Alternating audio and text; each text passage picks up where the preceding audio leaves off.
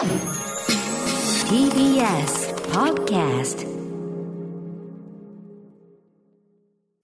引き続きみんなのログ特別編、演歌歌手の松坂悠希さんとともに演歌をテーマにお届けしていきます。まずはこんなテーマでお送りします。松坂さん、お願いします。はい、松坂悠希の演歌を聴くならこれを聴け。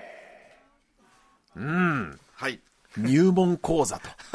いう感じですかね。そうですね、えー、ここからはいよいよ松坂さんと演歌とは何かについてですね、はい、追求していきたいと思うんですが、今日はスタジオ内にドーンとキーボードも用意しております。そうなんですよ、うん、すごいですね。ちょっと必要があればね、このなんか実演を交えながらちょっとお送りしたいなと思ってるんですが、はい、質問のメールがね届いておりまして、はい、東京都港区にお住まいのラジオネームカズピーさん、よんじゅう代男性の方です、はい、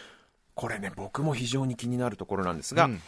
演歌と歌謡曲に境界線ってあるんでしょうか、はい、どうやってこれは演歌、これは歌謡曲というように区別されているんですか、うん、という質問。今はもう本当に同じカテゴラリーの中にありますもんね。そうですよね、まあ、だから J-ポップ、うんとそれ以外のもののものの総称として演歌歌謡曲なんていう風になってますよね。こうチャート分類上は分けられたりしていますけど、うんうんうん、この言葉ね、演歌歌謡曲あるいは流行歌、はい、なんて言葉がいろいろ分かれてるけど、いろいろそうなんですよね、具体的な定義、何をもってこれは演歌なのか、うん、歌謡曲なのかっていうのはちょっとと難しいところでは難しいところですね。ありますよね、はい、まあ、演歌っていうものはそもそも、はい、まあ、あのもともとその明治時代にこう演説歌っていうものが演歌に呼ばれるようになったとか、はい、いろんなこう諸説があるんですけど、うんうん、今のこの現在に演歌って呼ばれてるものっていうのは基本的にはせんきゅうひゃくろくじゅうねんだい以降、うんうん、はい、の, あのものだと思うんですね、はい、で、あのまあ、森進一さんとご一緒させていただく機会がありまして、ええ、その森さんがおっしゃってたのは、はい、あの僕らも本当に最初の頃というかその初期の頃は、はい、流行歌歌手と呼ばれていたと、うんうんうん、だけどそのニューミュージックとかフォークとかいろんな音楽のジャンルがこう多様化してくる中で、はい、やっぱり一つの枠組みとしてその演歌というジャンル分けがされて、うん、なるほど、でそこからまあ今はこの演歌歌謡曲っていうようなジャンルとして、うん、そこの、えー、その曲を歌う、そのジャンルを歌う歌手っ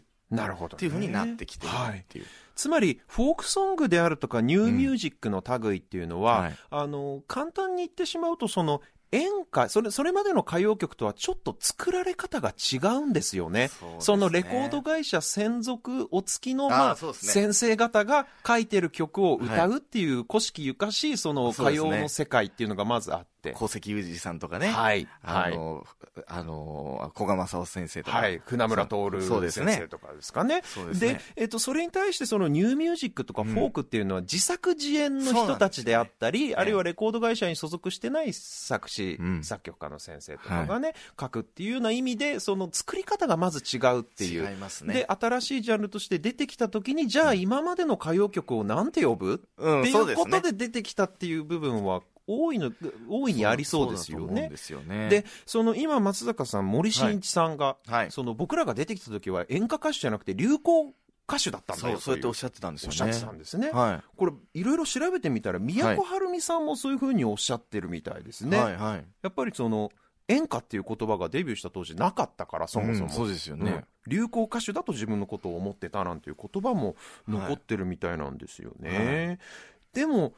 やっぱり歴然と音楽的に聞いたら一発で、はい、うん、あ、これ演歌だなって、演歌っぽいってなんかあるじゃないですか。そうですね、音楽的にあれってどこから来てるんでしょう。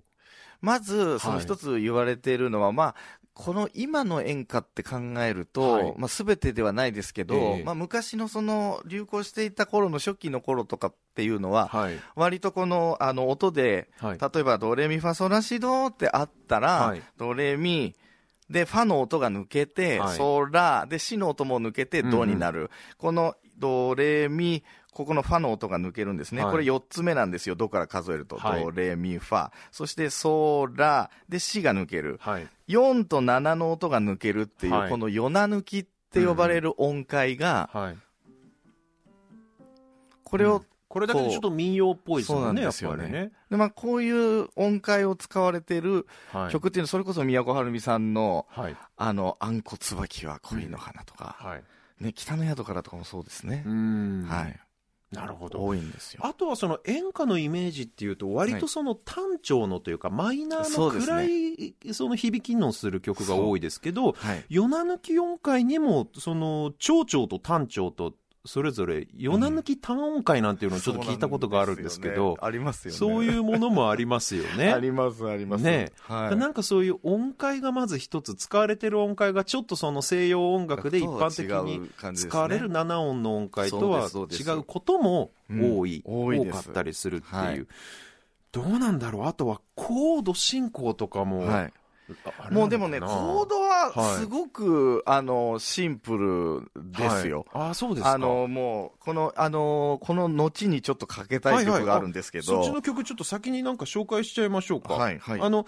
演歌のこの曲をまずもうこれを聴けというこのいっきょくをですねまあまずご紹介していただこうというこのコーナーなんですけど、はいはいはい、その曲をまずじゃあちょっと曲名い言っていただいていいですかね。あそうですね、はい、えっ、ー、とこれはですね、あの日本で一番売れた演歌というふうに言われてるんですけれども、えーうん、宮四郎とピンカラトリオという方々が歌った女の道という曲なんですね、はい、なるほど。で、あのこういろいろこう売り上げっていうのが出てましてですね、はい、ネットにもでこの歴代の売り上げベストごじゅうっていうのを見てまして、えー、でこれがまあいちいで さんびゃくにじゅうごてんろくまんまい売れてるらしいんですけども、これななじゅうねんだいですよね確か。そうです、えっと、ななじゅうにねんですね、はい、はははもうかなりそのなんていうのか演歌っていうジャンルが、はい、あまあ、昭和よんじゅうねんだいというかろくじゅうごねん以降くらいにこうしっかりとこう、ね、民謡の要素であったり小唄の要素あるいはなにわの要素なんていうのがいろいろ入ってきて、はい、で五木ひろゆきさんの演歌という小説があって世界観が割と確立した後でもうその演歌の特徴を割ともうぶち込んで濃ゆく煮出したみたいな曲ということですかね。本当にこれはもうその今までの演歌っていうものを、はい、もうちょっとこう動きとかもね、あの宮四郎さんとかこう、はい、テレビでご覧いただいたことある方は分かると思うんですけど、うん、もうすごいもうコミックバンドみたいな感じでこうなんか横に揺れながら歌ったりとか、もう拳をこれでもかっていうぐらいこう入れてみたりですとか、うんうんうん、こう結構なねこれもう特徴がありまくる曲ですね。かなりその特徴を濃く、はい、あえてそれを濃いめに演出してるみたいな側面がありますが、他にこのもうド演歌ザ演歌っていうところ、この曲が表現しているその演歌の個性みたいな、はい、今おっしゃった拳がまずありますね、はいはい、ありますあります。他にはその例えばその夜な抜きっぽい音階というか、はい、メロディーなんかもやっぱりすごく特徴的な。これはもう夜な抜きでできてまして、あそうですか、はい、あのだからこの、えー、これはあの D っていうコードで、はいの曲なんですけども、ええ、だからこのよっつめがソとあとドのシャープ、はいはい、この音が全く出てこないです。あやっぱりそうなんですね、はい、そうなんです。うんであとはあのこのこの曲とかを聞くとよくわかると思うんですけど、はい、っていうこのリズムですね。リズムか、うん、リズムドンチャチャチャチャドンチャ確かにドンチャチャチャチャってこのリズム結構演歌多いですね、はい、ああそうかリズムから来ている、はい、そのザ演歌っていうフィーリングはそう、ね、そうかそういう面もあるんですね。じゃあちょっと早速聞いていただきましょうかね、はい、では松坂さんの方から曲紹介お願いします。はい、はい、それではお聴きいただきたいと思います。作詞宮四郎、作曲並木宏、はい、せんきゅうひゃくななじゅうにねんに発売されたピンカラトリオのデビューシングルで女の道。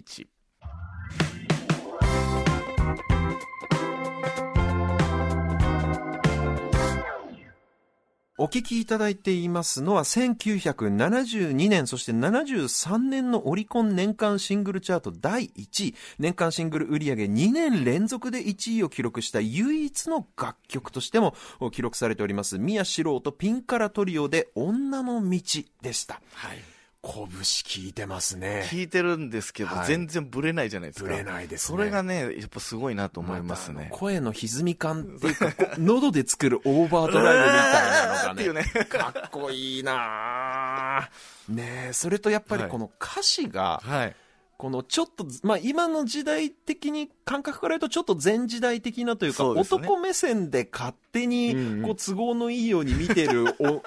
女性の気持ちみたいなところもちょっとその演歌の世界観みたいな部分を、ね、ありますよね、色濃く出てる部分なのかなっていう感じはしますよね。はい、確かにでもドンドンドンジャンドンみたいな、このリズムはかなりこれだけで演歌っぽいフィールにやっぱなりますね。はい、なるんですよね、うん、不思議と。そうか、コードであるとかメロディーだけじゃなくてそのリズムっていうところからもこのなんとなくみんなの共通認識としての演歌っていうのが現れるんですね。うん、はい、うん、